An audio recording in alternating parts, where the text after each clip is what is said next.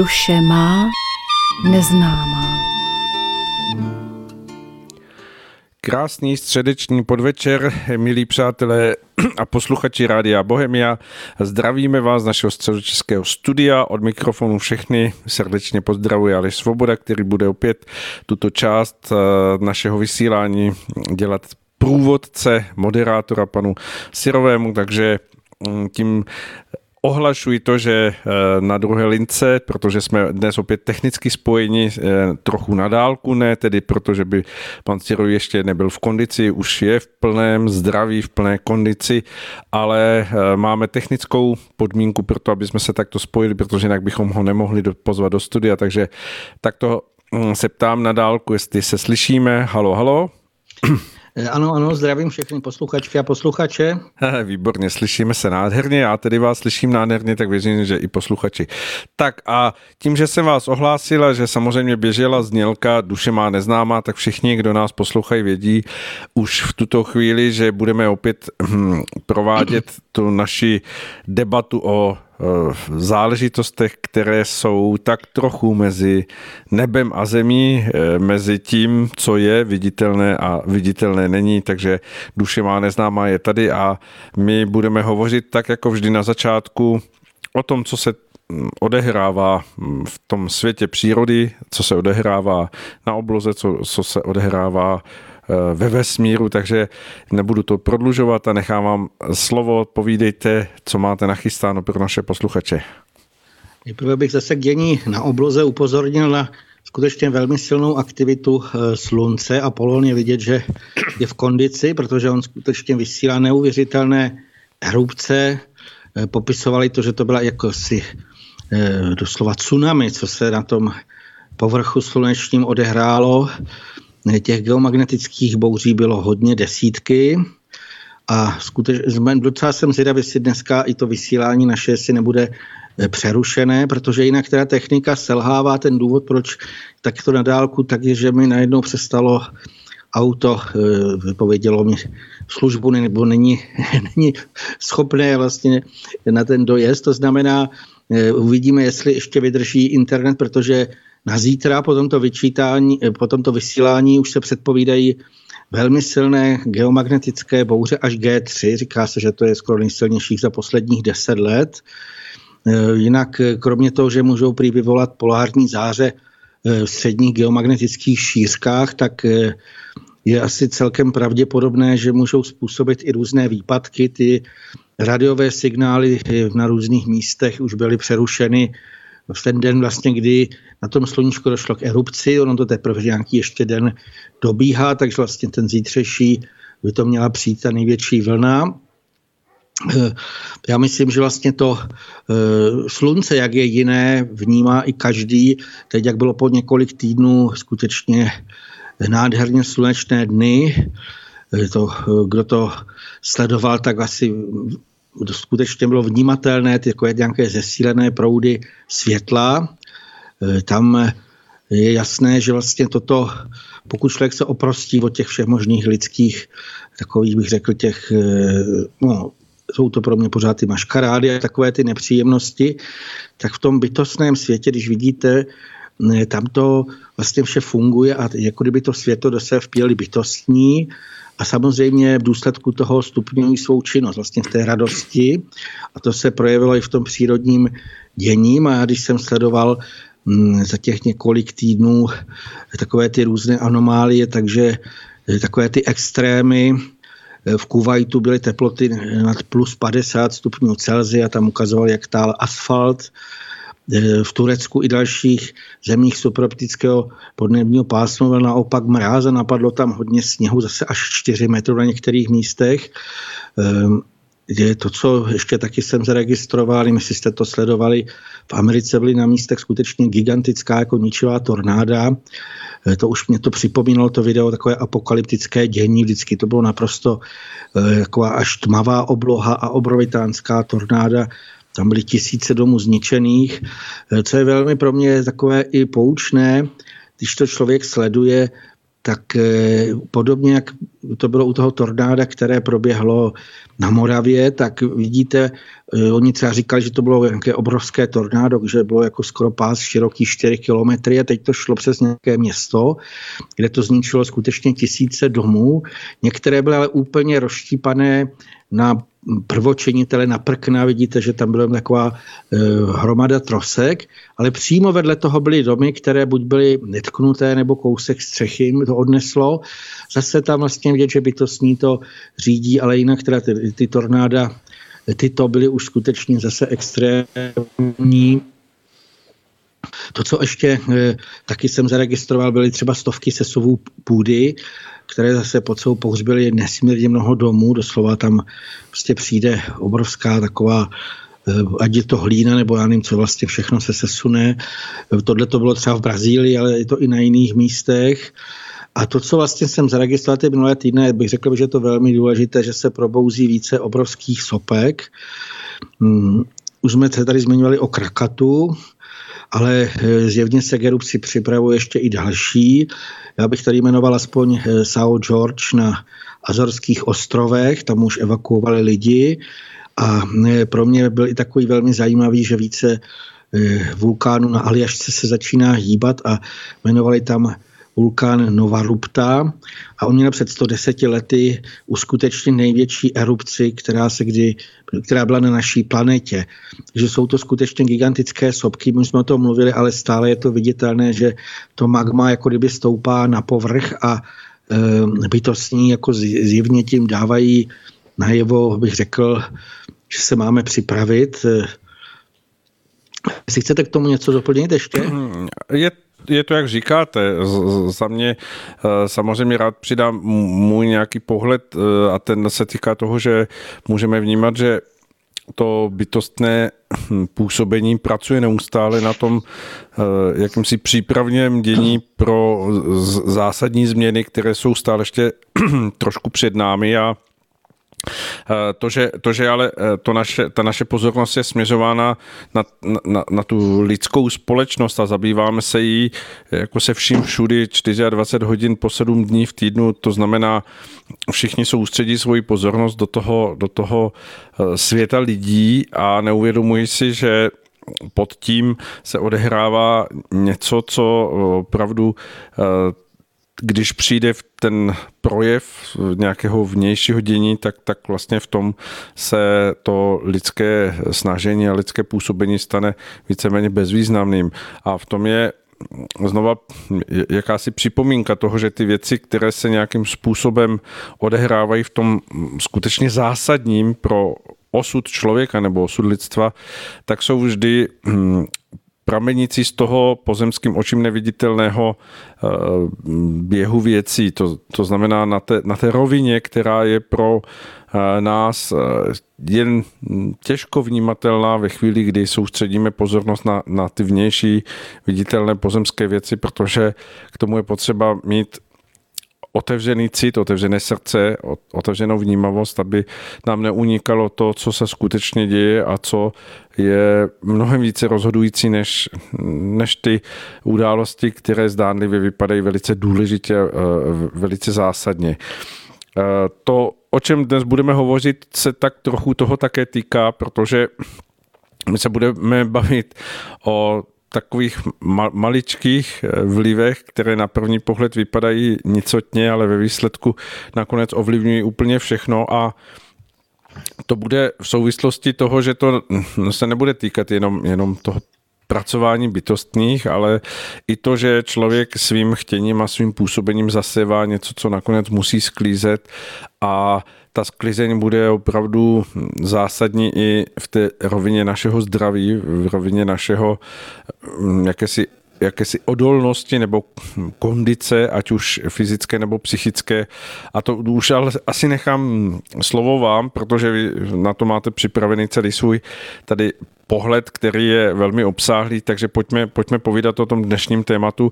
Já už jsem tedy naznačil, že se to bude týkat eh, zdraví a nejenom ale toho zase, jak ho vnímáme teď v tuto chvíli, ale souvislosti, které možná eh, teprve zvýšeně přijdou na pořad věci, až odezní ty události, které teď jsou zdánlivě jako prvořadé.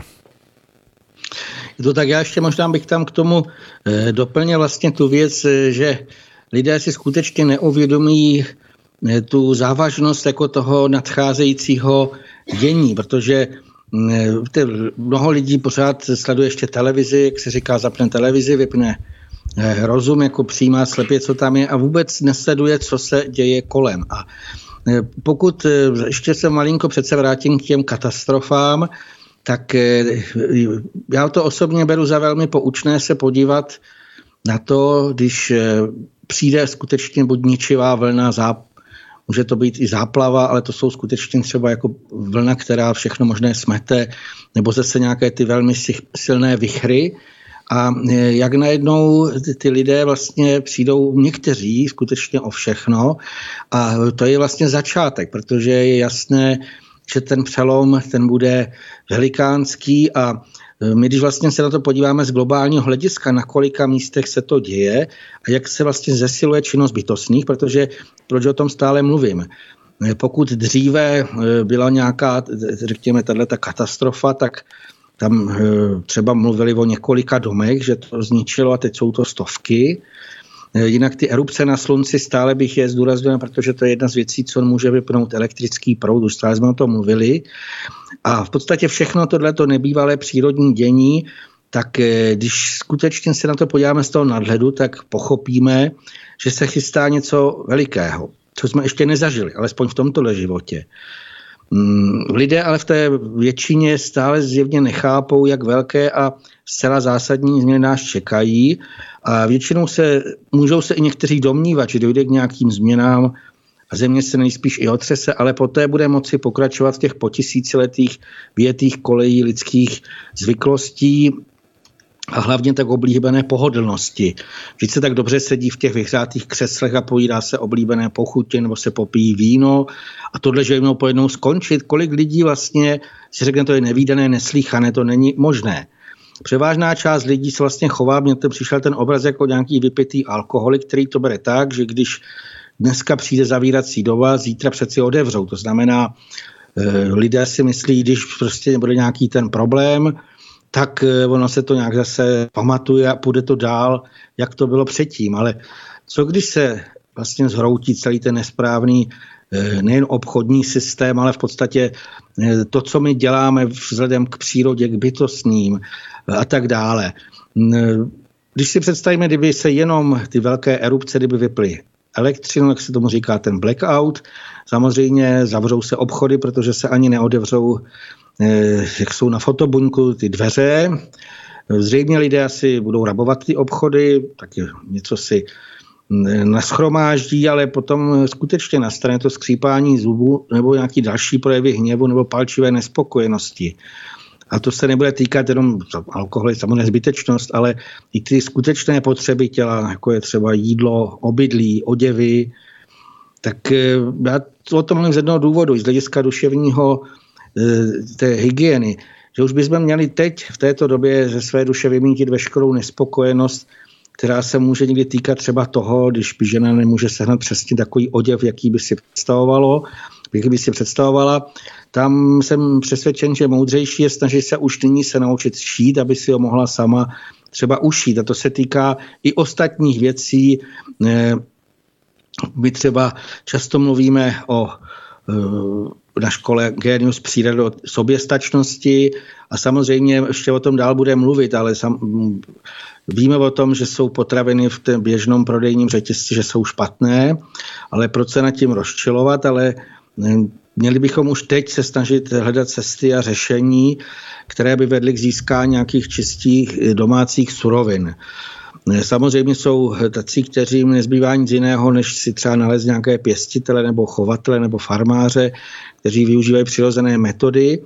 Ale co je zajímavé, že dost lidí mají zahradu nebo jiné pozemky a pokud by teda překonali svou pohodlnost, která vlastně žele se ještě let kdy představuje jako určitá cnost, tak je podle mě moudré se učit a pustit se teda do toho, jak se říká, vrhnout si rukávy A i si vzpomenu tu pradávnou moudro, že bez práce nejsou koláče. E, protože to, co vlastně o tom mluvíme, a já to chci tady zmínit, že z více stran se ke mně dostává, že v dohledné době lze už skutečně očekávat výpadek zásobování potravinami. Teď se u nás sice zdražují, ale to je vlastně začátek a já jsem byl překvapen, že i v oficiálních zprávách to uváděli, že v Německu e, jsou mnohé regály úplně vybrané v tamních supermarketech. Chybí tam hlavně třeba mouka, olej, těstoviny, rýže, toaletní papír.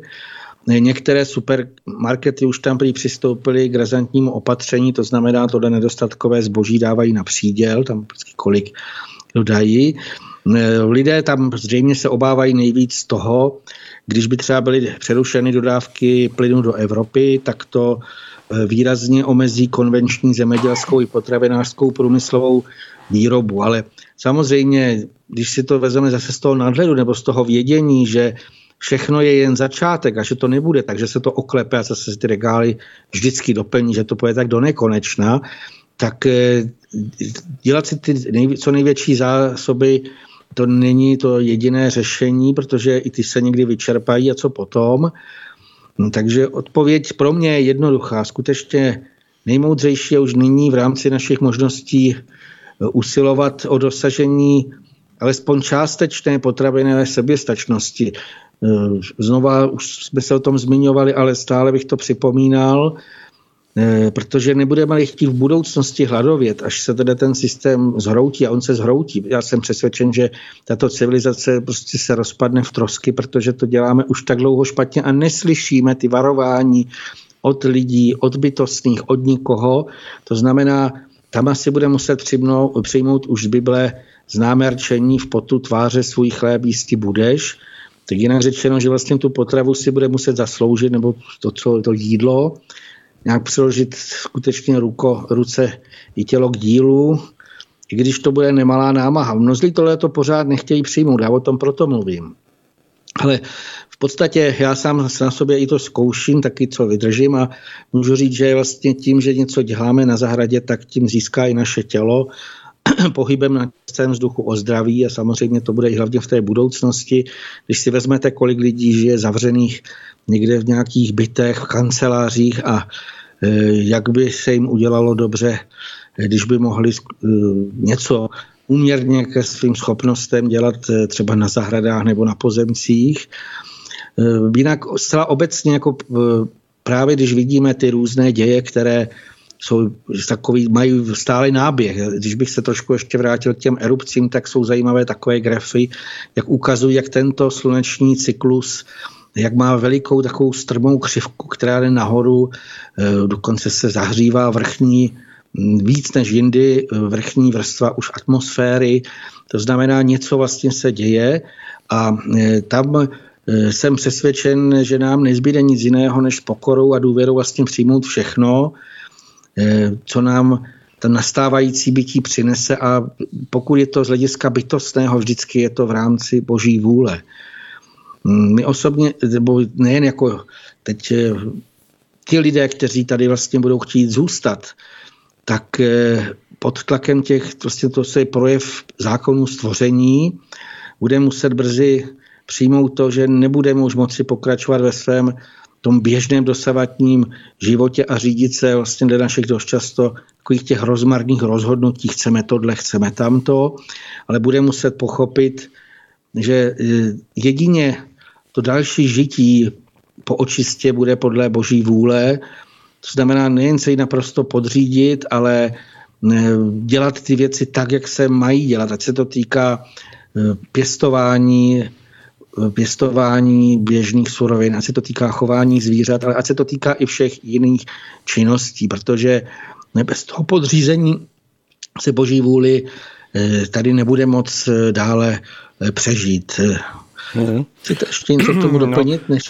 To, co říkáte, by samozřejmě mohlo na nějakého posluchače, který nezná naše pořady a slyší nás třeba v tomto díle poprvé působit, když se hovoří o boží vůli, jako o něčem eh, náboženským, ale můžeme to převést do toho rovnítka, že se jedná o soulad se vším ostatním životem, o velikou harmonii a k tomu já za sebe mám postřeh teď z poslední doby, protože tak, jak samozřejmě se hovoří teď o zbraních a o tom všem, co vše, lidé vymysleli a co mají na sebe navzájem jako nachystáno, tak jsem viděl nějaký pořad o vývoji uh, za těch posledních 70 let uh, jaderných zbraní a úplně s hrůzou jsem pozoroval, kolik uh, testů bylo provedeno v tom, v tom čase, uh, který se nazývá studenou vojnou nebo studenou válkou mezi těmi dvěmi polarizacemi světa,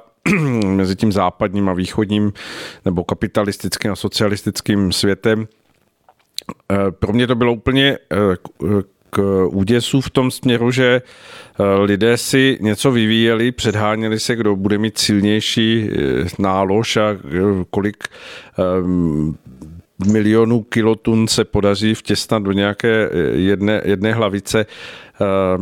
A při těch zkouškách ale hm, nikdo vůbec nebral v potaz ten svět bytostného v tom směru, jak se na to dívá, jak, jak vlastně všechna zvířata, vše, všechny organismy, které tím byly dotčeny v bleskově v jednu chvíli, kdy, kdy vlastně takový jeden pokus proběhl. A sice lidé byli v dostatečné vzdálenosti, ale zvířata a rostlin se někdo neptal, tak eh, co, co chtějí lidé zpátky eh, sklízet za to, co zasévali, třeba jenom v tomto, v tomto svém, eh, z mého pohledu, jako nelidském jednání, že, že se snažili vyvíjet nějaké takovéto obrovské zdroje jako síly k tomu, aby zničili jeden druhého. V tom je vlastně úplně známka šílenství člověka, který se vyšinul z té veliké harmonie a nemůže přece očekávat to, že za něco takového, co tady na této zemi, na které jsme opravdu jenom hosty, krátký čas, maličký krátký čas, jsme zde uh, vlastně obyvateli s velkou příležitostí prožít svůj život, tak pácháme věci, které mají dalekosáhlé důsledky a samozřejmě eh, všechno to, co se vepsalo do té historie eh, této planety v těch posledních, já nevím, sto letech té veliké revoluce technologie člověka, tak, tak to bude důvodem k té sklizni, o které hovoříme, protože není možné, aby, aby to prošlo v tom řádu stvoření jako něco, co nad čím se uh, jenom tak jako mávne rukou, řekne se tak, jako vždy lidé to mysleli jako asi dobře, to, to není možné, aby něco takového v těch uh, zákonitých dějích, eh, zákonů stvoření zůstalo bez odezvy. Takže jak se mohou pak lidé dívat do, do své budoucnosti s tím, že nebude ze strany bytostného chtěno vyrovnání, spravedlivé vyrovnání takovýchto dějů, které, které vlastně přivodil člověk, aniž by k tomu měl důvod, že nic z toho celého vesmíru a všeho míra ho k, to, k něčemu takovému nenutilo. Takže jenom na doplnění toho, co říkáte, doporučuji všem, kdo, kdo se chtějí třeba s tímto seznámit, kolik, kolik uh, tisíců pokusů tohoto druhu bylo vlastně provedeno jenom za tím účelem, aby se vyvíjelo stále intenzivnější účinek takovýchto zbraní a když si to dá člověk do důsledku eh, se světem přírody, tak, tak vlastně to je obrovská obžaloba, která se vznáší nad, nad touto civilizací, nad tímto lidstvem. Je v tom vlastně obsaženo to, že nemůže člověk očekávat, že k němu bude zhlíženo z té vyšší spravedlivé moci jako k někomu, komu bude i nadále dána důvěra, že to, že to tady na této zemi povede v pořádku. A proto, když se vrátím zpátky k té boží vůli, tak, tak nelze očekávat nic jiného, než, než tu podmínku toho, že kdo bude chtít na této zemi dál přebývat, tak se bude muset vzadit do toho řádu té harmonie, která vyžaduje od člověka daleko více naslouchání, daleko více vnímavosti pro to, co, co ten širší svět od něho očekává a co on má tomuto vnějšímu světu za sebe jako duchovní by to zdávat tak uh, omlouvám se za ten svůj vstup, protože je to ve mně živé. Ten, ten pořad byl velmi intenzivní v tom směru u, uvědomit si to, co, co prostě tady jako lidé pácháme a o čem se domníváme, že to vlastně všechno je v pořádku, že to, že to tak jako přináleží člověku, že, že si to může dělat. Tam já bych to teda ještě doplnil. Pro mě boží vůle se projevuje v přírodních zákonech. A už to, že řekneme slovo zákon, musí být zákonár, zákonodárce, to znamená Bůh, který vlastně vložil do tohoto stvoření zákony a ty se projevují právě v tom běžném přírodním dění, například například ve nějakém velkém vychru. A ještě k tomu, co vy jste říkal, tak mnoho těch pokusů se dělalo na Sahaře, to je známé. A je velmi zajímavé, že ty poslední týdny, já jsem takové jako weby, kde se ukazuje to přírodní dění, tak opakovaně byla eh, hlavně Španělsko, ale i Francie, ale pak i celá Evropa. Se Sahary se tam nafoukalo obrovské množství toho radioaktivního písku. Lidé si to neuvědomují, jak to jde rychle. Prostě jak ta akce a reakce, to můžeme taky říct, že to je vlastně v rámci boží vůle, jak se projevují, to znamená z hlediska činnosti bytostných, tak lidé někde si dělají na Sahaře jaderné pokusy a myslí si, je to v pořádku.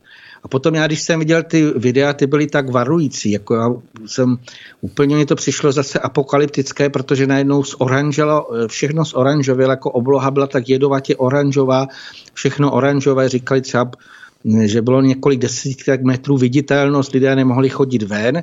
A to jsem do Evropy, na, na různé místa, na některé více, na některé méně, třeba tam to Španělsko bylo opakovaně, to bylo velmi zajímavé ani nevím, jaký je ten poměr toho, kdo dělal ty pokusy, a předtím to byla Francie, a, ale až jako i do jiných zemí se to nafoukalo.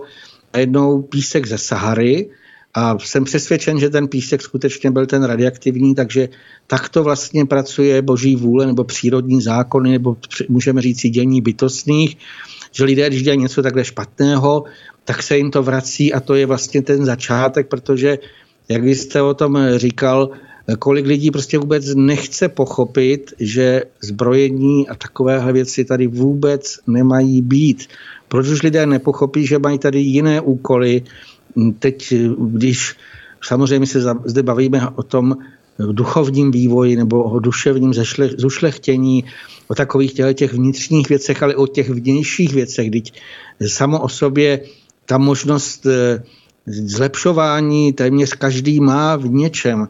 Eh, I kdyby si měl dát za okno nějaké třeba hezké truhlíky. Já si vzpomínám, když, si, když jsme začali jezdit do Rakouska, když se otevřely hranice, tak eh, z čeho jsme byli naprosto uchvácení, bylo, že tam většina těch eh, domků, oni mají hezké domky, tak měli velmi mnoho truhlíků, ať už to byly nějaké muškáty, já se v tom ani nevyznám, ale bylo to krásně barevně laděné a dokonce bylo vidět, jak ta asi zřejmě paní domu jak ona, jaký ona má vkus, jestli tam dělá kombinaci bílo, fialovo, růžovou nebo i jiné barvy. Vlastně každý má možnost eh, něco k tomu, k té kráse, k tomu eh, posunu kupřed jako dát. A vlastně to jsou ty věci, kde my máme doslova neu, eh, to jsou nekonečné možnosti projevu v tom správném. A teď můžeme říct si i z hlediska přírodních zákonů, z hlediska boží vůle, ale lidé se neustále dávají ty miliony, miliardy a doslova riskují v takových těch eh, hrádkách a je to jenom o lidské ješitnosti, aby řekli, my jsme tak skvělí vynálezci, podívejte se, co jsme udělali a teď se nás všichni ostatní budou bát, protože my tady máme tuhle tu bombu. To je, to je to vlastně, když víme o tom, že je tolik takových hrozných zbraní tady všude možně a tolik takových těch úplně nepatřičných věcí, tak eh, tam je eh, zcela jasné, jisté, že tohle všechno musí pryč. A tohle všechno, když půjde pryč, tak to nepůjde jako takové malinké nějaké pohlazení, ale bude to veliký, veliký, bych řekl, jak si, nevím, jak bych to popsal, ale rozhodně to bude velmi silné dění. A možná, že e, už asi to nechám, aby to nevypadalo, že chceme neustále, e, neustále s tím strašit. My pouze upozorňujeme, protože mm, jsme přesvědčeni, že je dobré o tom vědět, že lidé by si to měli uvědomovat a prostě pochopit, že my jsme tu hosté, kteří se mají chovat slušně a lépe, když bych to tak nazval.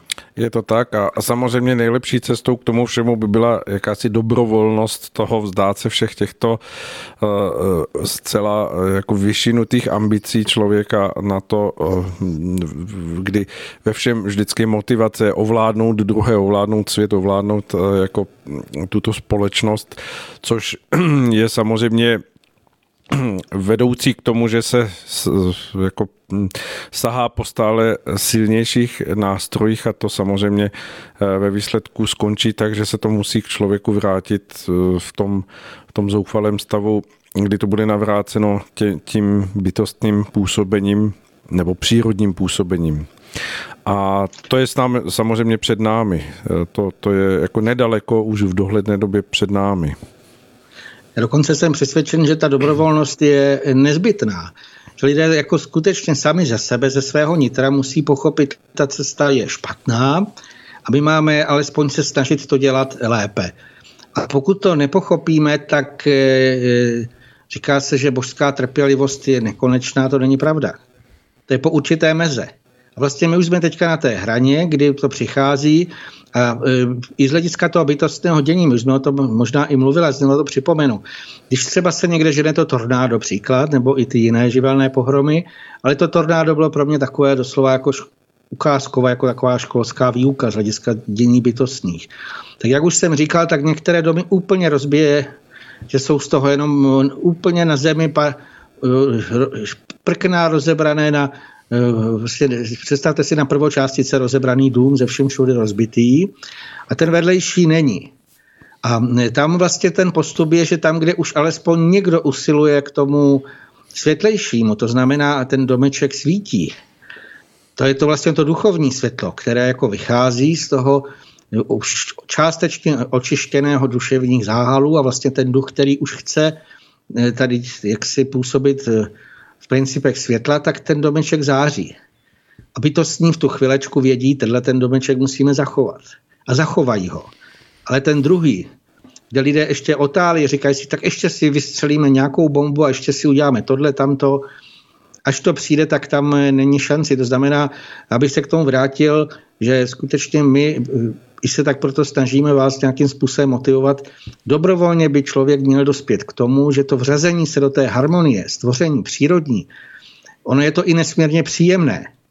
Teď je to takového něco, když se jde člověk projít třeba do lesa nebo do parku nebo někde, kde je, kde je hezky, kde tam zpívají ptáci a teďka najednou si řeknete, že ono to tady funguje všechno tak úžasně a proč teda se do tohohle toho nevřadit, protože tady se cítím dobře, než se třeba někdo rozčiluje u televize, nebo já nevím, kdo ví, co si myšlí ještě lidé za hlouposti, já už to ani nevím, ani už to nesleduji pro jistotu. To znamená, eh, jako vřazení se do harmonie je nutné, aby tam ten lidský duch se on sám proto rozhodl. Samozřejmě není řečeno, že jakmile se rozhodne, že bude i hned hotový, bude to zase práce dlouhodobá, ale vlastně ten první krok je v tom rozhodnutí, že už chce působit, eh, ať to nazveme z hlediska principů světla nebo činit jenom dobro, eh, můžeme to jakkoliv popsat, ale je to nesmírně, nesmírně důležitý krok, který jsem přesvědčen, že musí udělat každý lidský duch, který chce v tom dalším vývoji tady pokračovat na Zemi, anebo i v té třeba po smrti v jemnohmotnosti, v těch světlejších úrovní, i to je možné, ale přesto jsou tam, už jsme o tom mluvili, ty dva směry a my už si musíme teďka říct, si my chceme nahoru ke světlu, to eh, jenom zopakujeme. Eh, já myslím, že už asi půjdu dál k dotazu, nebo ještě chcete určitě, něco k tomu? Určitě. Asi eh, jste to vystihl jako víceméně hm, nádherně, že pro to rozhodnutí musí být vždycky v člověku ta veliká opravdovost, eh, že to nemůže být ani polovičaté, ani nějaké vlažné, jenom takové, že, že je to víceméně úvaha, že by to bylo dobré, kdyby se změnil i on sám za sebe k lepšímu, ale že to skutečně musí být prožito až do konečku prstu a musí to být něco, co v člověku má trvalost, co, co není jenom na nějaké hezké odpoledne, kdy je člověk dotčen slunečními paprsky a cítí se dobře, ale že to opravdu musí být výzbroj pro každý den po celý čas eh, toho dne a to už není zdaleka tak jednoduché, jako když je člověk v nějakém příjemném a hezkém rozpoložení. Pojďme k tomu dotazu, který vám přišel a který také souvisí s tím naším povídáním. Hm, protože on se dotýká toho neviditelného zasévání námi lidmi a z něhož také přijde sklizeň, která bude velmi, velmi eh, hm, asi neúplně příjemná, protože můžeme hovořit o tom, že bylo eh, oséváno dlouho a teď, teď bude asi nějakou dobu sklízeno. Tak pojďme k tomu. No, už, už je sklízeno, ale teď tomu dotazu od jedné posluchačky, on se týkal toho, jak se očistit od v lidské krvi či v orgánech přítomných mikroplastů. Ehm, ta paní vlastně našla i v oficiálních zprávách takový článek, kde se popisovalo, že ehm, to nejen, že se tyhle ty drobné plastové částice mohou dostat do našeho těla, cestovat v něm a usazovat se v buňkách nebo v orgánech, takže vlastně tohle to bylo oficiálně potvrzeno, no už je to známo delší dobu, ale zajímavé je, zase to jenom zopakujeme, takže v té studii bylo, že mikroplasty lidé jednak konzumují v potravinách, ve vodě a také je vdechují, že jsou vlastně to doslova ze všech stran. Zajímavé je, že vlastně už předtím věci nalezli mikroplasty v lidské stolici, to už byl takový jako první varovný nějaký řekněme, eh, zvonec, ale já bych tady, to vlastně o tom mluvím, že tohle to zjištění je důležité i z hlediska alespoň ten částečné očisty organismu od mikroplastů, to znamená, eh, že je potřebné podporovat řádnou peristaltiku, eh, je to známe, už jsme o tom možná mluvili, ale zase si to připomeneme, že tohle k tomu je potřeba slova mít každý den konzumovat dostatek vlákniny. Zase si jenom připomeňme, že nejbohatšími zdroji vlákniny jsou celozrné výrobky, vločky, zelenina, ovoce, hlavně sušené, eh, lněná a další semínka. Eh, to jenom tak pro takové zopakování, ale je tam celkem jasné, že tímhle způsobem možné vyloučit jenom ty mikroplasty, které se ještě z té konzumované stravy dostaly do střev a nedošlo k jejich střebání do krve protože poté je ta očista už mnohem složitější. Eh, to, co mě velmi zaujalo, protože to je nesmírně důležité, že v tom eh, publikovaném výzkumu vyplynulo, že mikroplasty se mohou zachytit na vnějších membránách červených krmivek, krvinek a omezit jejich schopnost přenášet kyslík.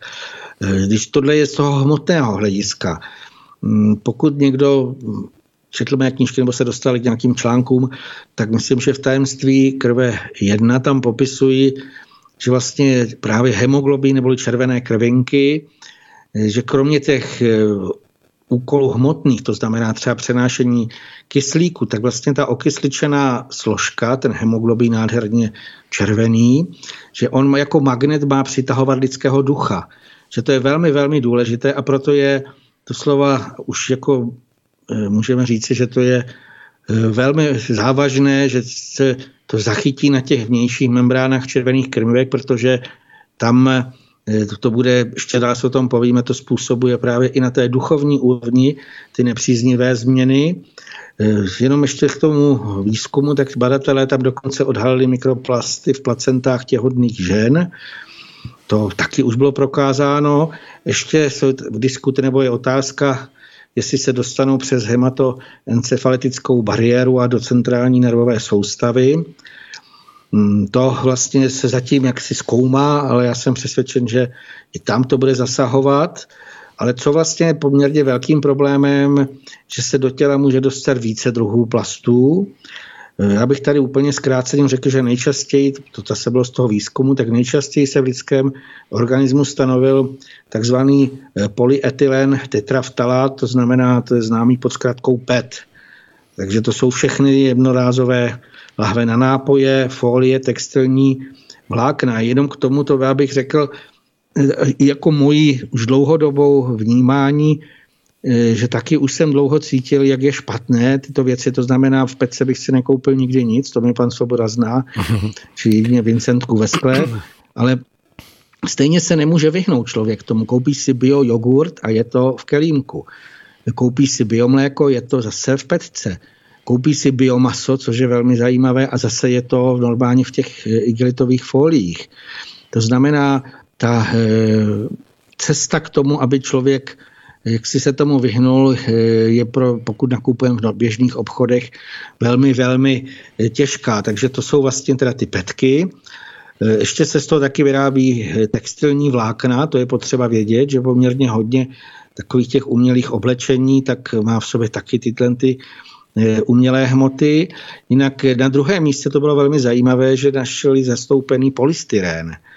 takže ten je samozřejmě ve všech možných izolacích, ale za co jsem tam pochopil, z čeho to je hodně, z takových těch menu boxů, jsou určené k přenášení a uchování teploty jídel. Když někdo viděl ty obrazy hrozitánské eh, v moři, jak byly úplně, už jsou tam celé kontinenty plastů, tak eh, tohle bylo taky jedno z velmi častých těch předmětů, jak lidé, to je zase ta do, eh, pro mě do nebe zvolající lenost, pohodlnost, že už ani si neuvaří, ani si nevezmou jednorázovou nějakou prostě, ne, pardon, něco, jako já si třeba vozím polévku eh, v takové velké termosce, prostě to, co se potom umyje a je to vyřešené, tak mají tyhle ty jednorázové polystyrenové krabice a těch je nesmírně, nesmírně mnoho v moři a všude možně. A samozřejmě zpětně se to dostane. Zase tam vidíme to působení té akce a reakce i do lidského těla.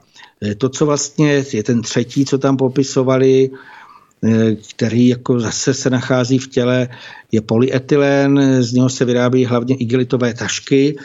Ty zase v tom moři, to je takové viditelné, proto o tom mluvím, protože to vždycky byly velmi šokující dokumenty a teď vidíte, že to polikají kytovci a všichni možní, jak si ty vodní živočichové, takže to se, z toho se vyrábí hlavně igelitové tašky, to je taky taková móda, nevzít si svoji tašku, ale igelitku a samozřejmě to pak se někdy zahodí a je to. Hm, tam ještě, to je vlastně to, co je známé. Já bych tam ještě přidal eh, i další oblast, jak se můžou dostat do lidského organismu umělé hmoty z většinou přijímaných léčiv. Pokud se podíváte v lékárně, takové ty běžně nabízené tabletky a prohlédnete si ten jejich příbalový leták, tak eh, oni obsahují, říkají tomu nějakým způsobem, pomocné látky nebo pojídla a tak dále. Já bych tady vyjmenoval aspoň některé, pro mě jsou to umělé hmoty, které můžeme na těch přídavových v tom složení nalézt. Velmi často ve všem možném, to je prostě i v antibiotikách, ale v jiných, je takzvaný makropol a to je polyetylen glykol, známý jako PEC. To je polymer karcinogenního a velmi nebezpečného eh, škodlivého etylen oxidu, ten je všude možně, samozřejmě Možná mnozí slyšeli, že i v těch testovacích tyčinkách, ale v podstatě teď se vraťme k těm pegům, tak eh, pro mě je to něco nepřirozeného, špatného v knize tajemství kosmetiky. U těch pek sloučenin mám druhé nejhorší možné hodnocení, to znamená za čtyři, zatím už je jenom pětka. Eh, to, co ještě jsem našel poměrně často, což mě taky překvapilo, v těch léčivech polysorbát, a to je pěnotvorný tenzit. A ten zase se užívá i v kosmetice a zase se to za čtyři. No, je to takové velmi zvláštní, proč se to tam vlastně dává, vůbec tam nemusí být. Eh, důležité vlastně je to, aby si lidé uvědomili, proč je to tak, eh, jako proč eh, už je třeba o tom vědět, že lidský organismus se umělými hmotami zanáší už po mnoha desetiletí. Já jsem kdysi o tom publikoval články v regeneraci s názvem Doba umělohmotná jsem to nazval. A tam už vlastně v nich popisoval jsem, že současní lidé jsou umělými hmotami obklopení téměř neustále. Takže představme si, vyspí se na umělohmotné madraci, to znamená všechny ty běžné madrace. Vstanou, vezmou si umělohmotný kartáček, z umělohmotné tuby vymačkají zubní pastu plnou umělých chemikálích. Zase do umělohmotného kalíšku si napustí vodu a teď si vezmeme z umělohmotných trubek. To je neuvěřitelné, co všechno je umělohmotné. Muži se třeba oholí umělohmotným holicím strojkem, ženy si na vše možné části těla aplikují preparáty, které jsou jedna v umělohmotných nádobách. Já o tom vlastně mluvím z toho, když se podíváte v koupelně, vidíte tam několik desítek těch umělohmotných nějakých prostředků, ani nevím, na co to je. A zase ještě to vevnitř jsou nepřirozené chemikálie to, co si lidi neuvědomují, že eh, děti si hrajou umělohmotnými a zase uměle obarvenými hračkami. I z toho přechází. Umělohmotné oděvy. Jo? Teď, co se týká jídla, tak eh, my jsme tady o tom mluvili, ale já jsem přesvědčen, že některá z těch takových těch průmyslových věcí už má velmi blízko, že to můžeme nazvat, že to je něco umělého. No potom si veme autem, když jedeme zase nebo jiný dopravní prostředek, zvenku je to plechové, uvnitř zase umělohmotné. No, většina lidí je v budovách, které Sice i kdyby to bylo přirozené stavní materiály, takže zvenku třeba mají ten umělý polystyren kvůli izolaci. Umělohmotné židle, počítač, jo, cokoliv si vzpomenete, všechno je umělohmotné. A když už někdo skončí v nemocnici, tak i tam je téměř všechno z umělé hmoty. Od podlah, znamená lina, nábytku až po ty lékařské nástroje, tak znamená injekční stříkačky, přístroje, hadičky. S tím se vlastně dávají eh, různé roztoky příjmy přímo do krve, takže k těm vedlejším účinkům chemických léčiv si ještě připomeňme zanášení těla těmi umělými hmotami z těch používaných nějakých předmětů. A to vlastně, eh, jak už říkáme, už je to desetiletí a že tyhle ty umělé sloučení do těla a do oběhového systému nepatří, to už opakovaně potvrdili mnoho lidí, badatelé už před desetiletími.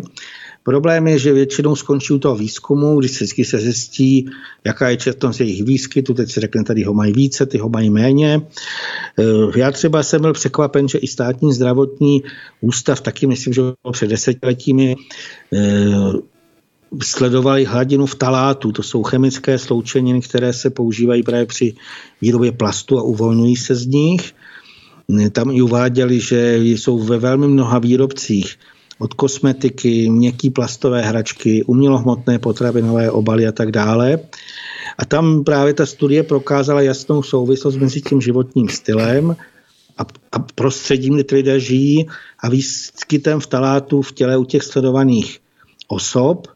E, to, co je, myslím, varující, nebo já nevím, v jakých jste pro, vyrůstali podmínkách, protože velmi vysoké hodnoty vtalátů v těle vlastně byly zjištěny hlavně třeba když v bytě byla podlaha eh, nebo tapety z PVC, nebo i ten nábytek. Já jsem až zpětně kolikrát jsem zjistil, jak nepříjemně to i zapáchá, když tam člověk přijde. Jinak ta studie ještě potvrdila, že konzumace konzervovaných a předpřipravených potravin zase zvyšuje hladinu metabolitů v talátu v moči Tohle, eh, prosím vás, nechci už posluchače zatěžovat těmi chemickými ani eh, dalšími nesmysly a možná radši to přeruším, že ano? prostě jsme od hlavy až po patě v době umělohmotné. pojďme, pojďme si dát tedy písničku a je to opět skladba, která je od Světloslava Hamaliera a je z jeho nového CDčko Prosím o milost. To CD je už ve výrobě, takže kdo budete mít zájem, tak v dohledné době mm, bude odkaz na stránky pana Sirového nebo na stránky pana Hamaliera a mm, tam si budou moci zájemci to, to CD celé úplně nové objednat. Tak a teď si pusme tu skladbu.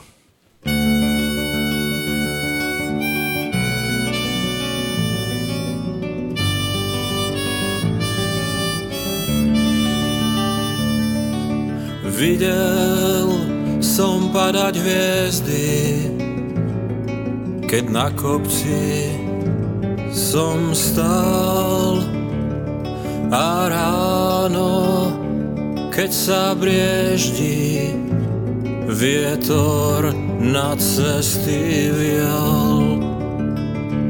Tie cesty, ktoré vedú tam, kam hviezdy volajú a nad ránom tie hviezdy blednú. Vtáky tichom spievajú. Počul som plakať dieťa nad ránom studeným a cítiť ešte krídla lietať nad práve zrodeným. A v očiach mám slzy stále, keď načúvam vrave sudičiek. Obímam to dieťa malé, a počuť šťastný smiech.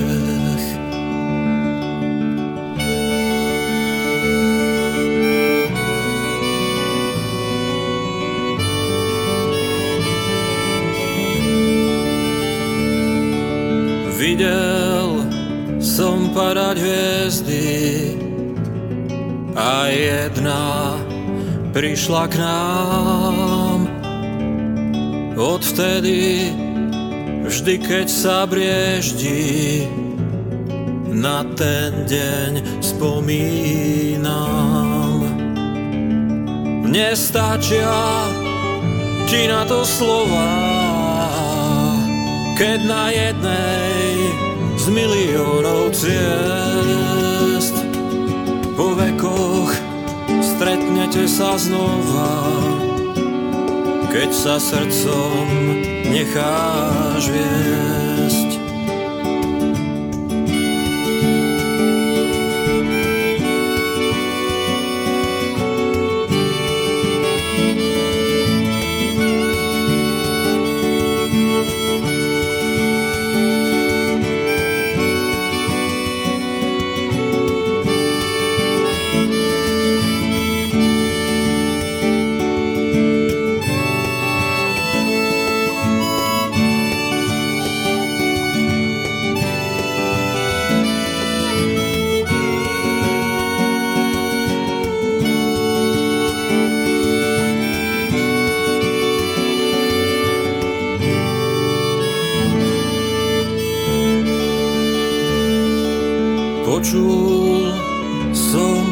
Dieťa, odvtedy srdce väčšie mám. Cez jeho oči vidím do sveta, odkiaľ aj ja pochádzam. Do sveta prenádherných stromov, šumu krídel, kde tóny hudby hrám. Srdiečko malé, zascítiť dávny domov, vždy keď ťa objímam.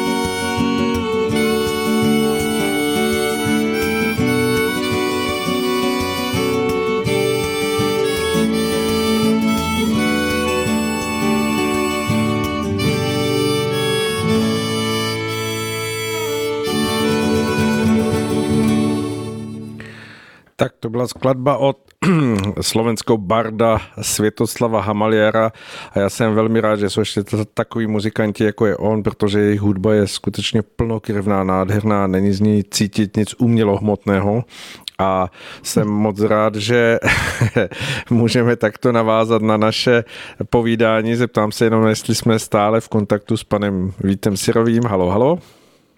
Ano, slyšíte jo, mě? výborně, slyšíme se nádherně, takže pojďme dál, pojďme se zaměřit na to, co s tím vším, protože opravdu, tak jak jsme o tom hovořili před skladbou, eh, ta umělá hmota v těch mikročástečkách, které skutečně oko nevidí, ale eh, které, které víří všude okolo nás, ve všem, co, je, co, co nás potkává, eh, tak je opravdu, dá se říct, všudy přítomným dějem té dnešní doby doby, tak jak se proti tomu můžeme bránit, nebo co s tím můžeme dělat s naším pozemským tělem, které by se tomu určitě rádo chtělo bránit.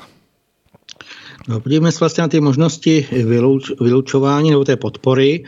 Tak eh, já jsem tam tu eh, studii výše jako úmyslně dál, protože s ní je zjevné nebo prokázané, že vteláty třeba přecházejí do moči, to znamená, z toho vlastně vyplývá, že k podpoře alespoň tahle těch druhů umělých sloučenin eh, z těla lze využívat osvědčené očistné metody, eh, třeba eh, pravidelné pití krev čistících čajů.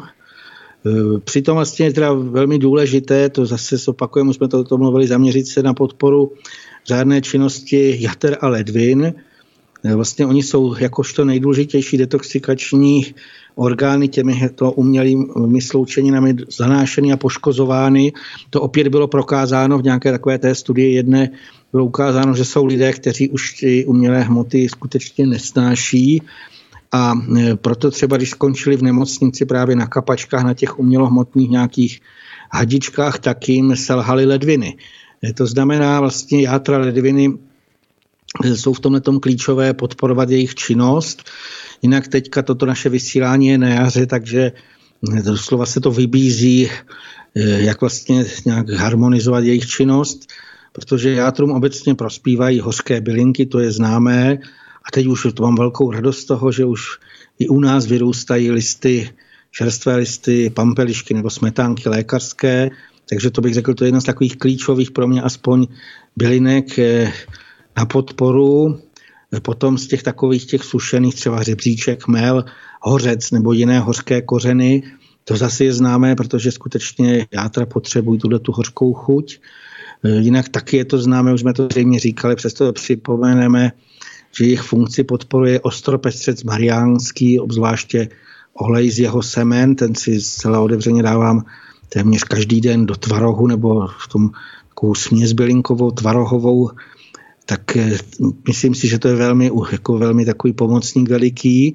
Co se týká těch čisticích čajů, které podporují eh, funkce letvin, tak tam bych eh, připomněl březové listí a myslím, že už někteří už mají malé březové lístky, Nejlépe je si natrhat, samozřejmě poprosit bytostné o pomoc a něco jim tam nechat, ale občas utrhnout nějaký ten lísteček toho čerstvého březového listí, on zase takový zvláštně trpký. Potom z těch, co jsou sušené, tak třeba přeslička a další.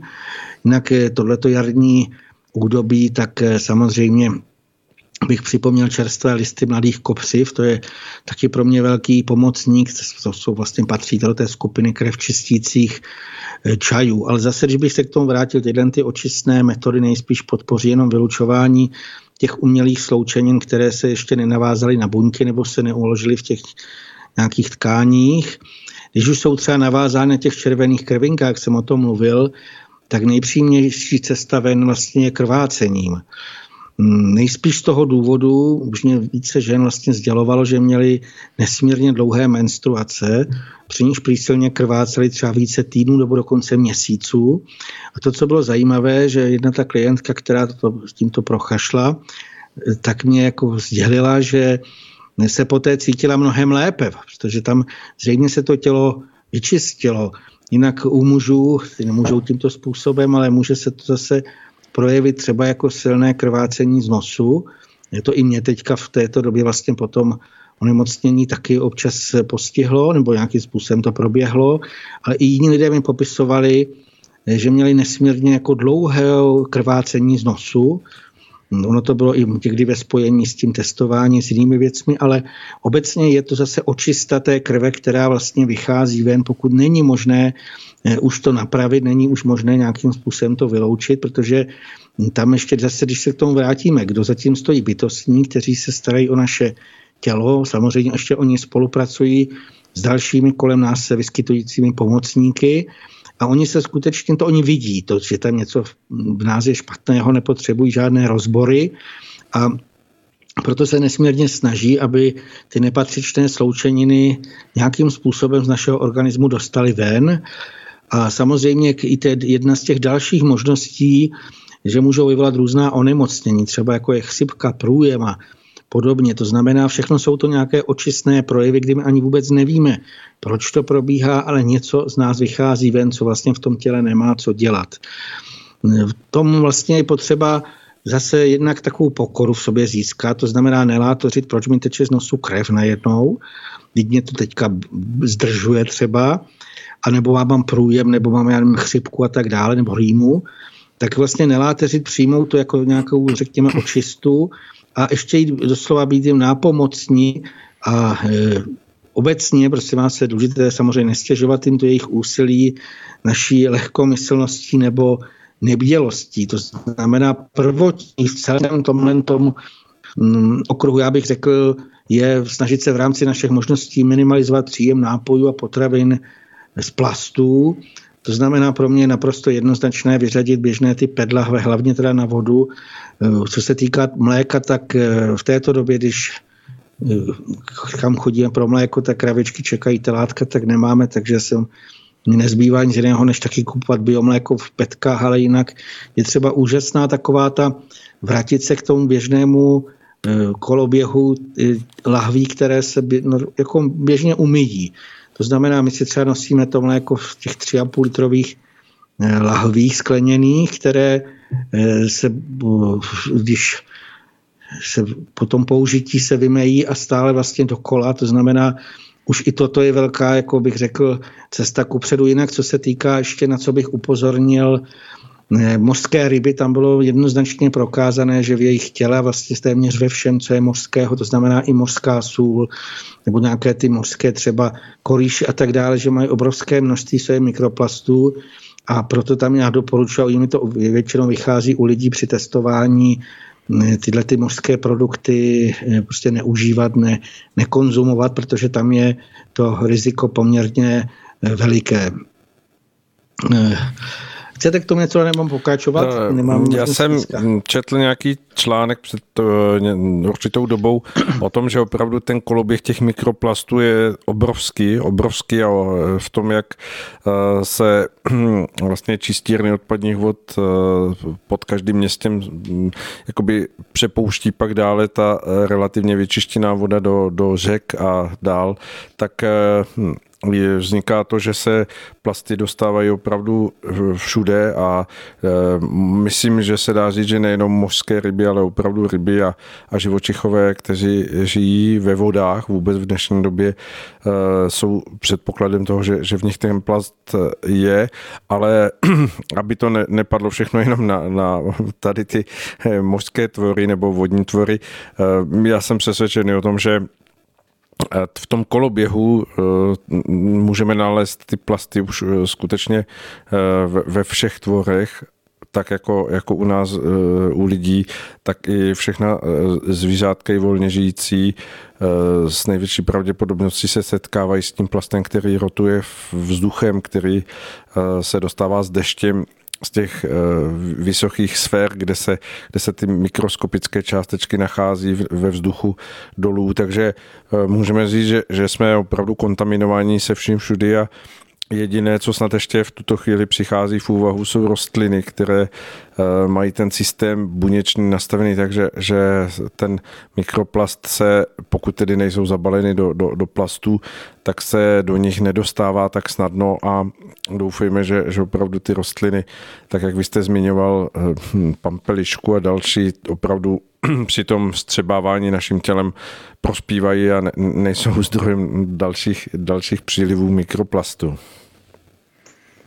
Možná bych tomu ještě dodal, já už jsem to říkal, nevím jestli tady v Rádiu Bohemie, tak pokud sbíráte bylinky, tak samozřejmě v těch čistých lokalitách, jako není moudré někde ve městech.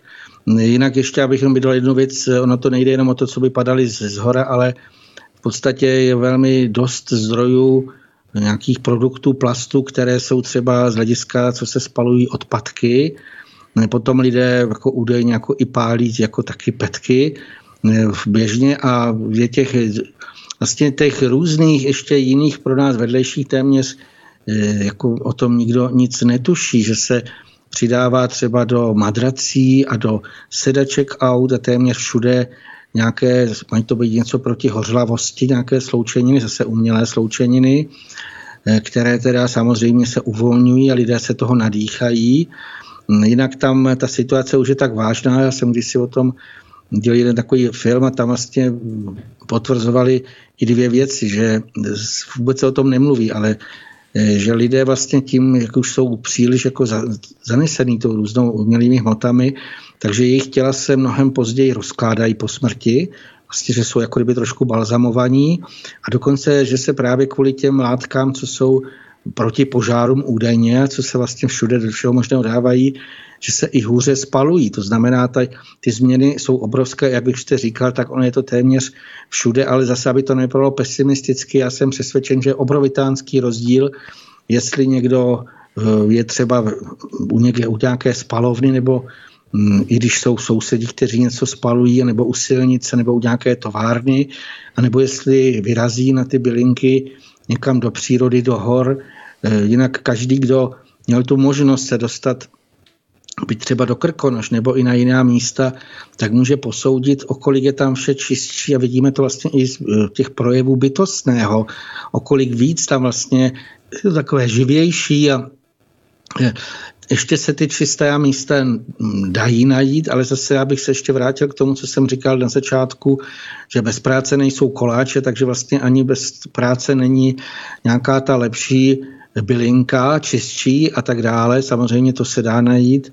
A e, ještě když bych tam vzal ten, my už jsme o tom mluvili, ale ten obrovský rozdíl, třeba když se člověk zajde ke studánce, kde teda samozřejmě ideálně, když to teče teda z nějaké třeba kovové trubky nebo přímo někde vybírá, dáte to do skla a zase máte, řekl bych, o mnoho set procent jako menší nějaké to zatížení tím znečištěním, protože samozřejmě teď se tady bavíme o těch plastech, o mikroplastech, ale už jsme mluvili o tom, že je mnohem víc těch takzvaných kontaminantů nebo těch znečišťujících, ale je to to, co já jsem pochopil i třeba z rozboru těch vodních zdrojů, takže je obrovitánský rozdíl, jestli jsou někde třeba alespoň v podhůří, v horách nebo v nějaké čisté přírodě, nebo jestli je to vedle polí, vedle nějakých průmyslových kon, eh, komplexů a tak dále.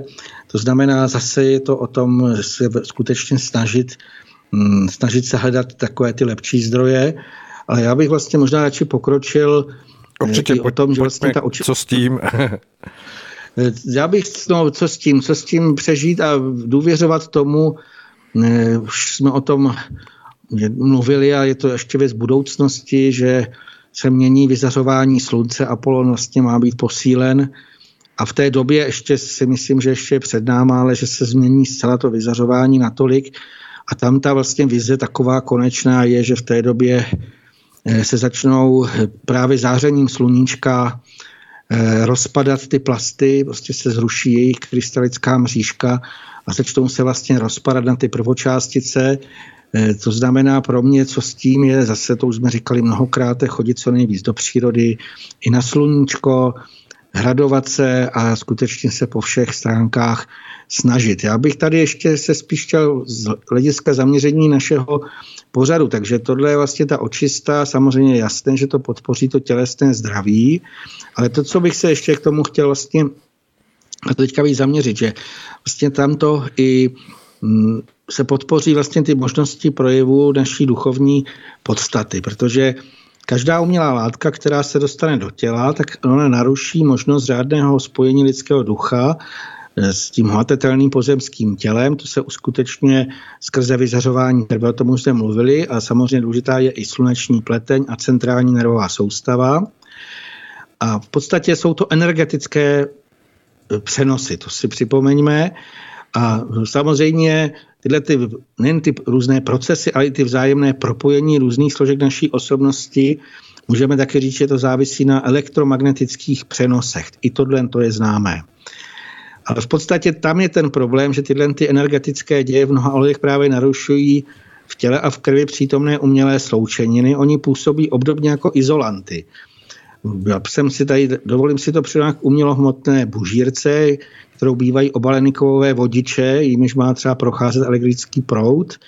A ten skrze tyhle ty izolanty eh, neprochází. To, já nevím, kdo dělal třeba někde dráty, tak ví, že můžeme vzít do ruky takhle obalený kovový vodič, kde probíhá proud. Víceméně, když máme obyčejný lampu, třeba dám příklad, tak zase tam tím probíhá proud, máme tam spínač, zapneme ho, je to všechno v pořádku a my můžeme vzít ten obalený drát, přestože tam je proud. Samozřejmě, kdybychom ho to přistřeli nůžkami, tak to udělá velikánskou jiskru, vyhodí to pojistku a většinou nás to spálí. Ale ty izolanty tomu zabrání. A to, takže oni jsou jako, působí jako nějaký předěl. Ale ten problém v tom, že nejen u toho kovového vodiče, ale obdobné je to vlastně, obdobně zabraňuje to těm elektromagnetickým přenosům, eh, jež mají probíhat na těch různých úrovní, ať už eh, si to vezmeme třeba z hlediska duchovních projevů nebo přenosy mezi těmi různými jemnějšími duševními záhady, o těch jsme už mnohokrát mluvili. A v podstatě to jsem přesvědčen, že je velikánský problém, protože představme si to, jako kdyby eh, duch byl navleknutý do nějakého igelitového nebo nějakého umělohmotného uh, izolantu a to jeho, ten jeho schopnost nebo možnosti jeho projevu jsou nesmírně, nesmírně stížené.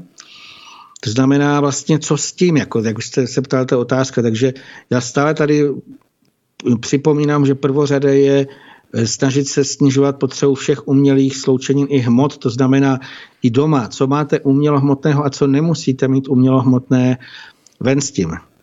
I podlaha se dá řešit jinak. V podstatě to jsou desítky věcí, co vlastně člověk jako ví o tom, eh, jako co může zlepšit. Eh, tam stále vlastně ten děj, který už jsme tady opakovali, to, co musíme se na to dívat jako na cíl návrat k té přirozenosti a k té jednoduchosti. To vlastně potřebujeme k tomu celkovému ozdravení. Tam já bych tady vlastně ještě připomněl znova to, že náš duch byl eh, postaven vlastně do té, těmi pozemskými inkarnacemi, to, že tady teďka žijeme doprostřed přírody, tomu velmi dlouho před jeho příchodem připravovali bytostní, myslím, že už jsme o tom mluvili, ale důležité je, že vlastně duch sice není přírodou ani její částí, ale pozemské tělo z přírody vzniklo, to znamená, vybudovali ho bytostní všechny obaly, ať už ty duševní, ale i to fyzické, hmatatelné. To znamená, pozemské tělo je součástí přírody. To znamená, to bych řekl je pro mě takový jasný důkaz, že bychom měli přírodu počítat doslova k základním podmínkám toho plnoceného pozemského života. A samozřejmě mimo jiné z toho vyplývá, že k toho udržení celkového zdraví se musíme naučit žít v souladu s přírodou, jakož i se všemi bytostnými, kteří vlastně v ní pracují, tvoří, vytváří nám vlastně jak vzduch, potravu, vodu. Všude vlastně stále vidíme eh, to, že oni jsou ti stavitelé, my jsme jen ti doslova, jak bychom řekli, kteří přijímají jako hosté, kteří přijímají.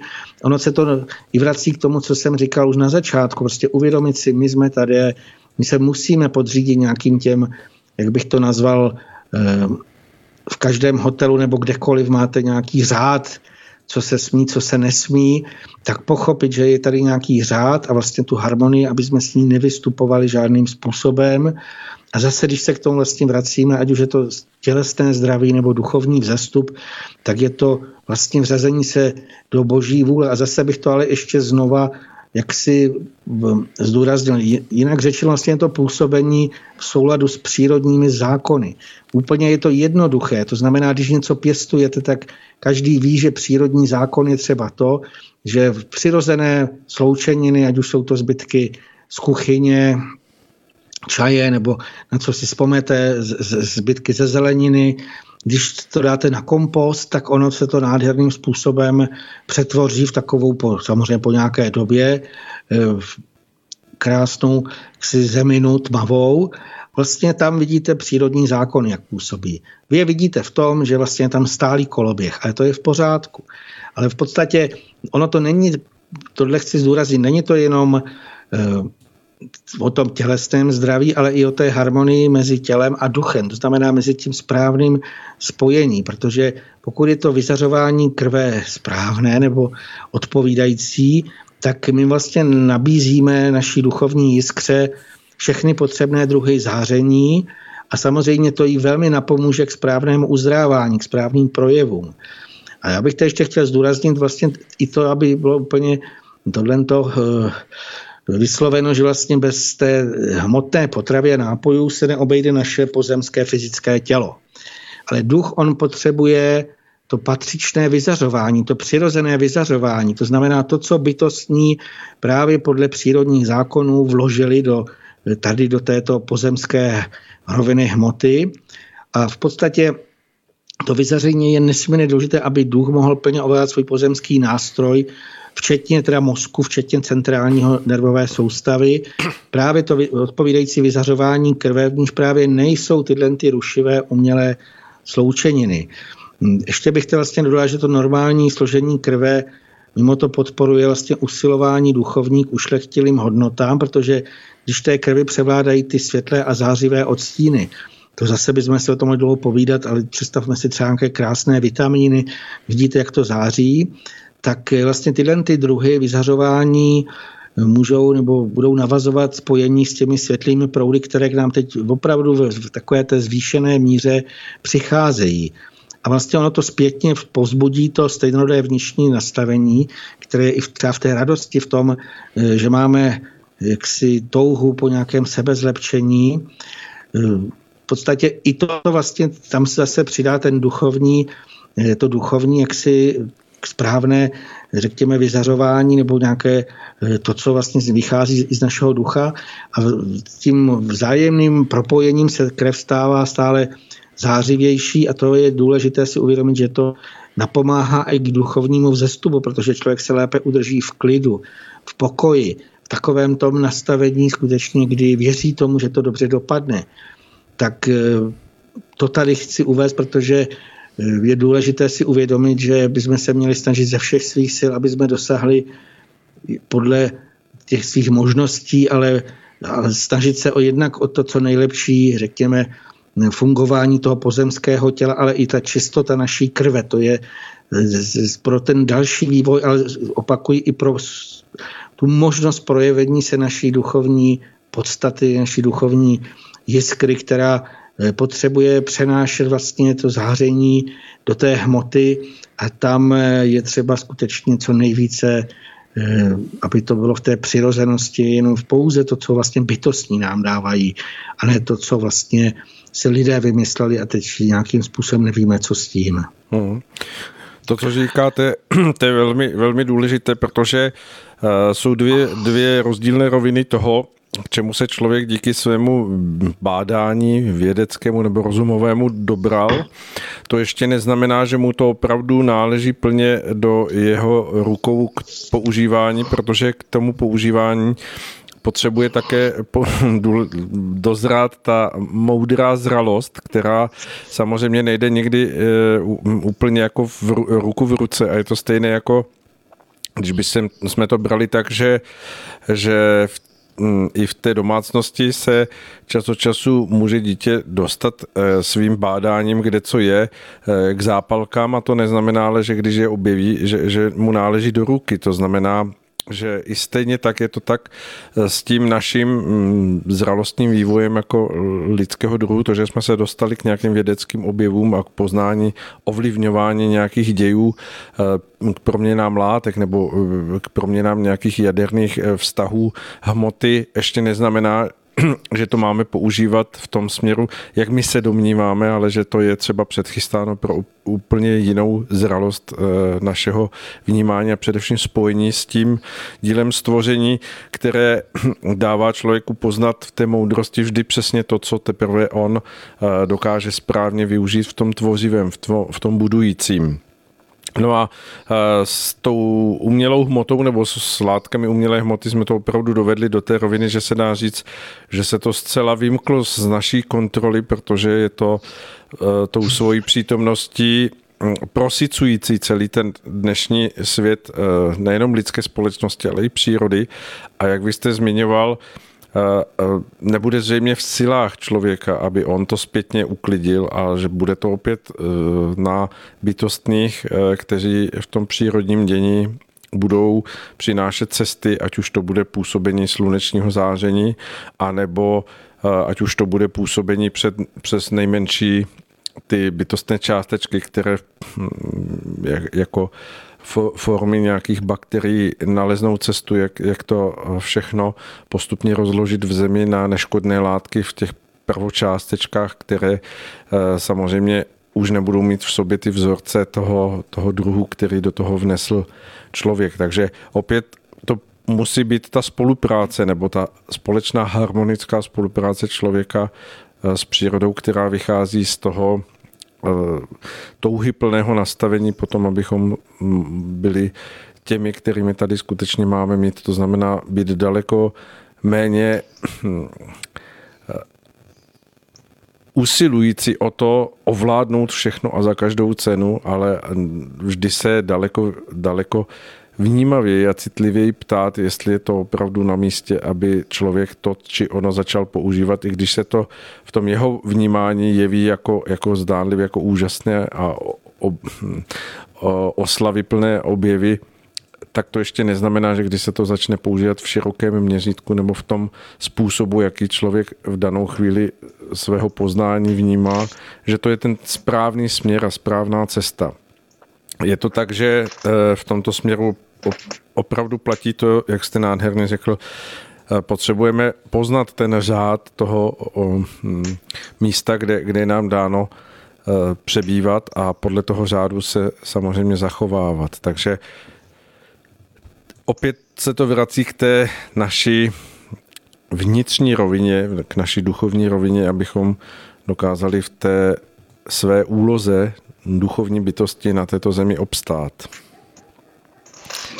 Já bych tam ještě možná dodal, jakožto bývalý vědec, jsem se nad tímto hodně zamýšlel a v podstatě jsem dospěl k tomu, že už tak odhadu aspoň 150 let jdem úplně chybným eh, směrem. Tam je velmi zajímavé, že lidé dostávali různá varování. Já když si v rádiu, to bylo vždycky zajímavé, že se najednou něco ke mně dostane, jako zajímavého jsem zaslechl, jestli někdo zná Ludvíka Bavorského, osvícený cí, vlastně císař to byl bavorský a osvícený panovník, který mimo jiné vlastně Neuschweinstein, kdo zná tu nádhernou stavbu, tak to on vlastně, to bylo jaksi jeho takové životní dílo, ale on mimo to dělal třeba to, že hm, tehdy jako uskutečňoval setkání tehdejších vědců a umělců. A to, co jsem zaslechl v tom rádi, se mnou to hluboce zatřáslo, protože tehdy jsem ještě byl vědec, tam byla diskuze jakéhosi eh, básníka, jméno jsem zapomněl s Liebigem, to byl chemik slavný. Uh-huh. A vlastně on mu ten básník říkal, ale chemie bude zneužitá. Ten chemik jako mu přesvědčil, jak je to důležité, aby teda vlastně tohle zkoumali, co všem vlastně je, jak to, jako, jo, jak to, a je to vlastně doba už velmi vzdálená, teď přesně nevím to datum, ale ještě to bylo před rokem 1900 poměrně dost dlouho, kdy teda on vlastně eh, viděl tu vizi, jak bude zneužitá chemie. A ona je skutečně zneužitá, protože co se týká těch umělých hmot, tak eh, to zná poselství grálu, tak už i tam je vlastně řečeno, že ty umělé sloučeniny sem nepatří, že tady vůbec nemají místo. A kdybychom vzali jenom tu dobu před těmi stolety, tak eh, kdo se podíval do skanzenů nějakých, tak eh, tam viděl, že oni měli poměrně, bych řekl, všechno, co potřebovali, ale neměli tam jeden jediný kousek umělé hmoty. Všechno, co tam měli, bylo recyklovatelné. Ať už to byly hliněné hrnce, když se rozbily, tak nejdřív se zdrátovali, pak se to hodilo někam na cestu, aby mm, vlastně to tam zlepčilo jaksi ten chodník. Železo bylo nesmírně vzácné, pak bylo plno věcí spalitelných, něco se dalo na kompost, popel se zase mohl použít jako hnojivo nebo kamkoliv vysypat. Vlastně není tak dlouho, co se absolutně lidé obešli bez umělých hmot. Ale samozřejmě velmi si vážili každé sklenice.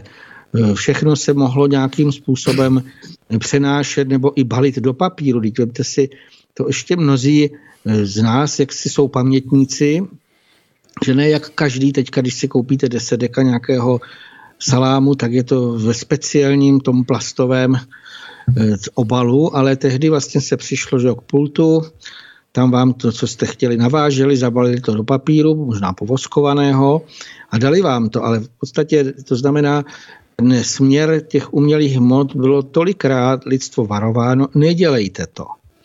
Ale přesto to je ta ješitnost vědecká, když si řekne, ale my jsme skoro takový stvořitelé, protože my stvoříme úplně nové hmoty, které tady nejsou. A dopadá to, jak to dopadá. Teď vlastně my jsme v tom zpětném účinku, kdy se naprosto neví, co s tím.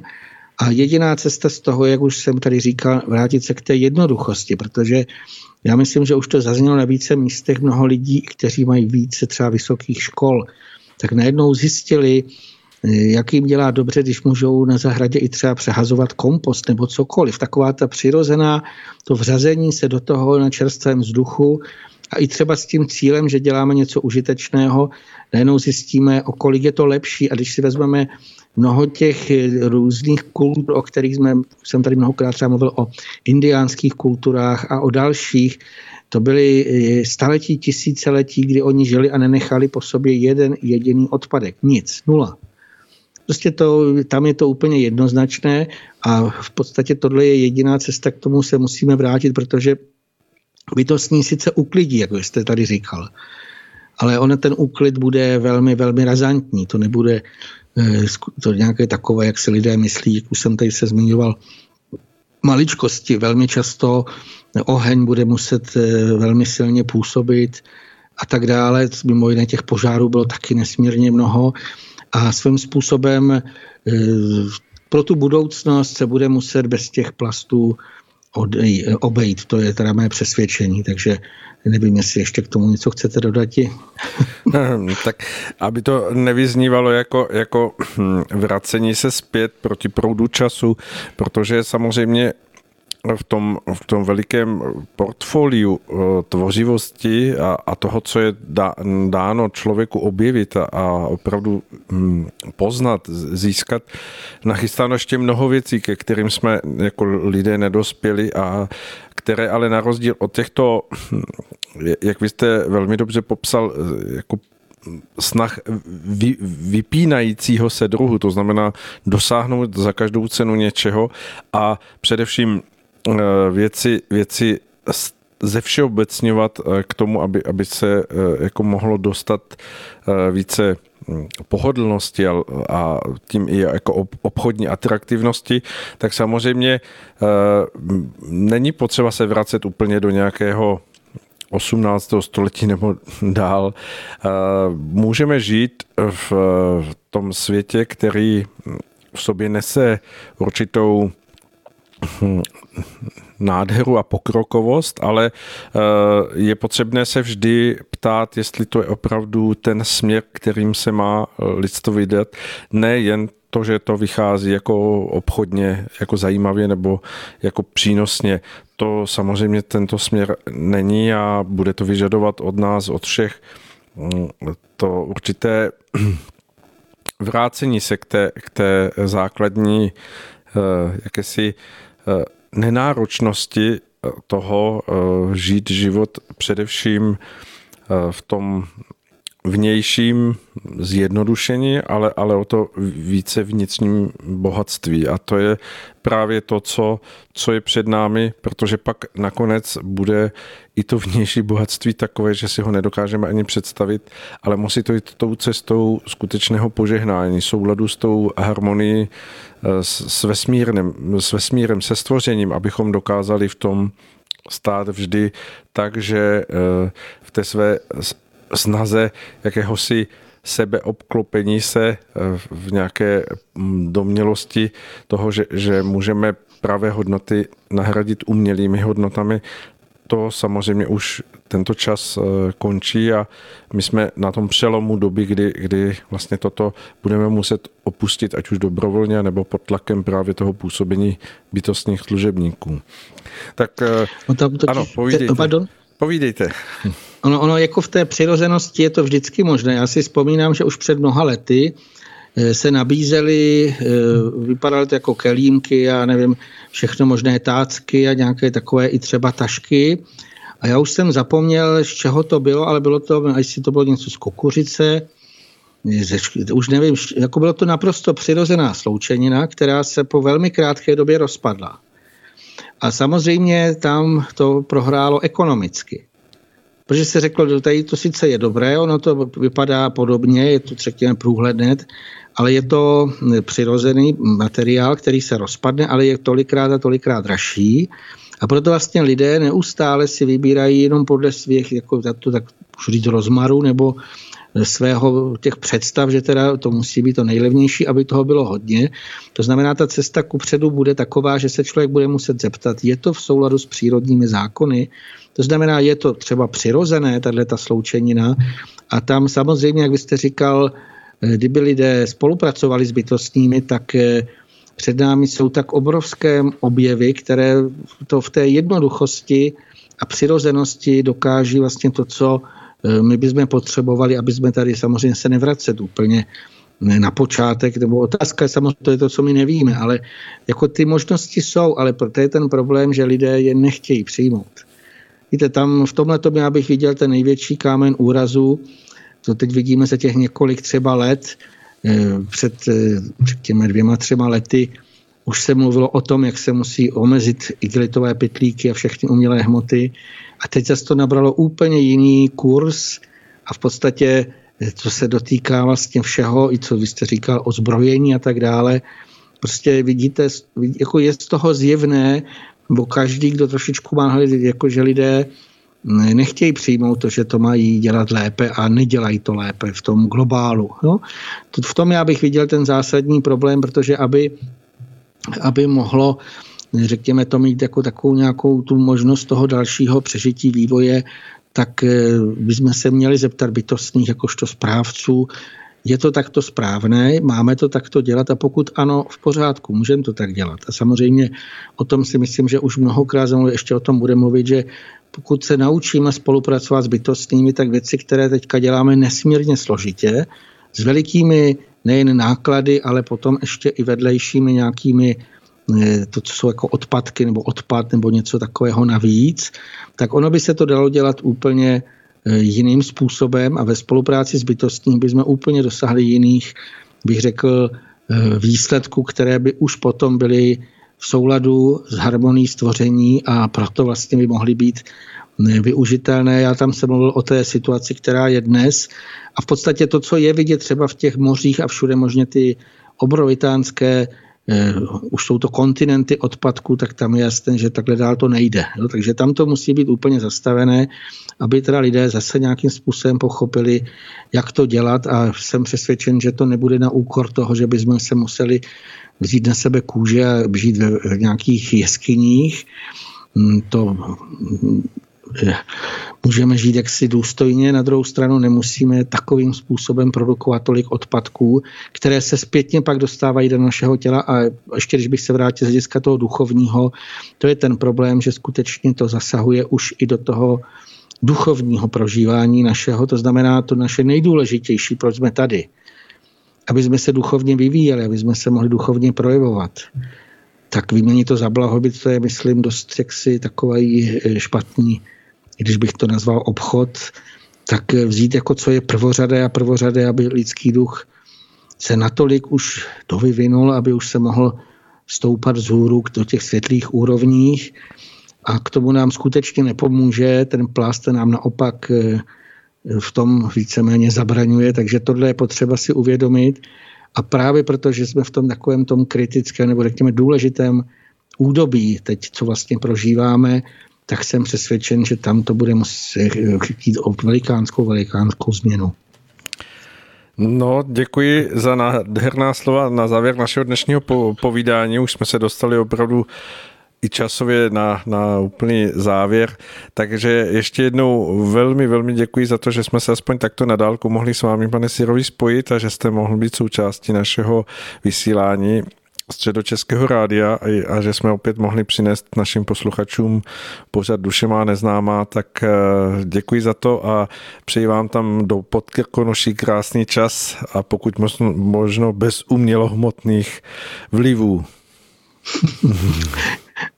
Já bych popřál všem posluchačům eh, vlastně krásný ten nástup jara, vesna už na mnoha místa vstoupila. Samozřejmě teď bude asi takové to aprílové počasí, ale přesto pokud můžete, nalaďte se na ty eh, krásné zvuky, ať už ptačího zpěvu a vlastně všechno, co nám přináší příroda. I dnešní déšť působí velmi blahodárně pro rostlinky, pro bytostné, takže eh, vše toto přijímejme a hlavně vydržme a příště doufám naslyšenou zase. Mm, tak děkujeme. Eh, připojuji se k tomu přání. Jaro je tady, prožívejme ho plně, eh, tak jak to přikazuje ten náš eh, vnitřní stav a to znamená opravdu každý okamžik prožít naplno s vědomím toho, že to všechno jsou veliké dary, tak to tak to přijímejme a, a předávejme druhým lidem. A to je úplný závěr našeho dnešního povídání. Těšíme se s vámi za 14 dní, kdy budeme mít s panem Sirovým mimořádné předvelikonoční vysílání ve středu eh, z našeho středočeského studia, takže kdo nás posloucháte, určitě si to nenechte utéct. A to je opravdu vše. A jak už to tak bývá, z Rádia Bohemia vám přejeme, ať se vám všechno daří, ať všichni máme více světla a věřme, že bude lépe a dělejme věci tak, aby lépe bylo. Hezký večer.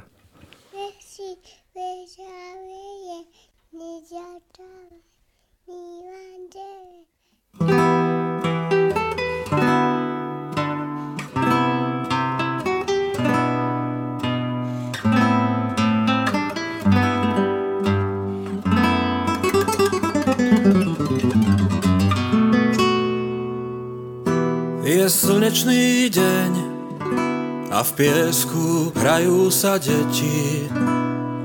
Je to ako krásny sen. A slnko svieti a v tvojej ruke máš malú rúčku, čo učí sa prvé slova. Malé srdiečko, tvoju vnúčku, do náručia sa ti celá schová. A tá chvíľa sa niečomu podobá. Čo zažil si kedy si snáď To isté slnko zem aj podoba Až srdce bolí, máš rád. Až srdce bolí, máš rád. Až srdce bolí, máš rád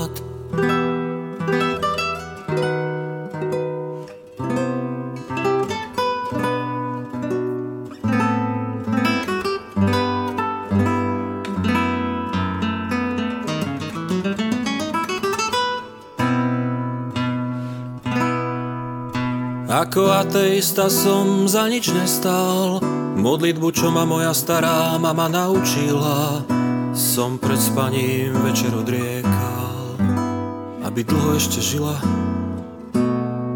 Ale ako veriaci tiež žiadna sláva V mojich modlitbách nebola taká sila. Keď som mal 33, to sa stáva. 92 ročná nás opustila a tá chvíľa sa niečomu podobá Čo zažil si kedysi snáď To isté slnko zem aj podoba Až srdce bolí, máš rád. Až srdce bolí, máš rád. Až srdce bolí, máš rád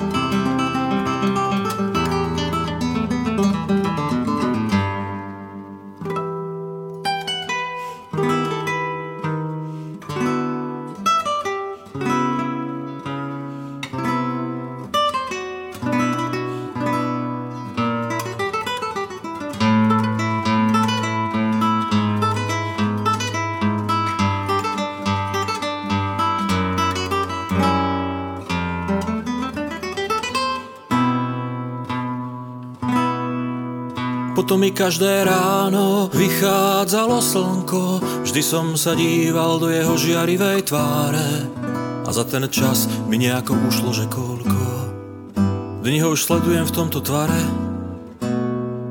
Všetko plinie mi pomedzi prsty, deň za dňom celkom nenápadne a mocný čas nás má všetkých vrsti a noci, noci sú chladné, a tá chvíľa sa niečomu podobá. Čo zažil si kedy si snáď To isté slnko zem aj podoba. Až srdce bolí, máš rád. Až srdce bolí, máš rád. Až srdce bolí, máš rád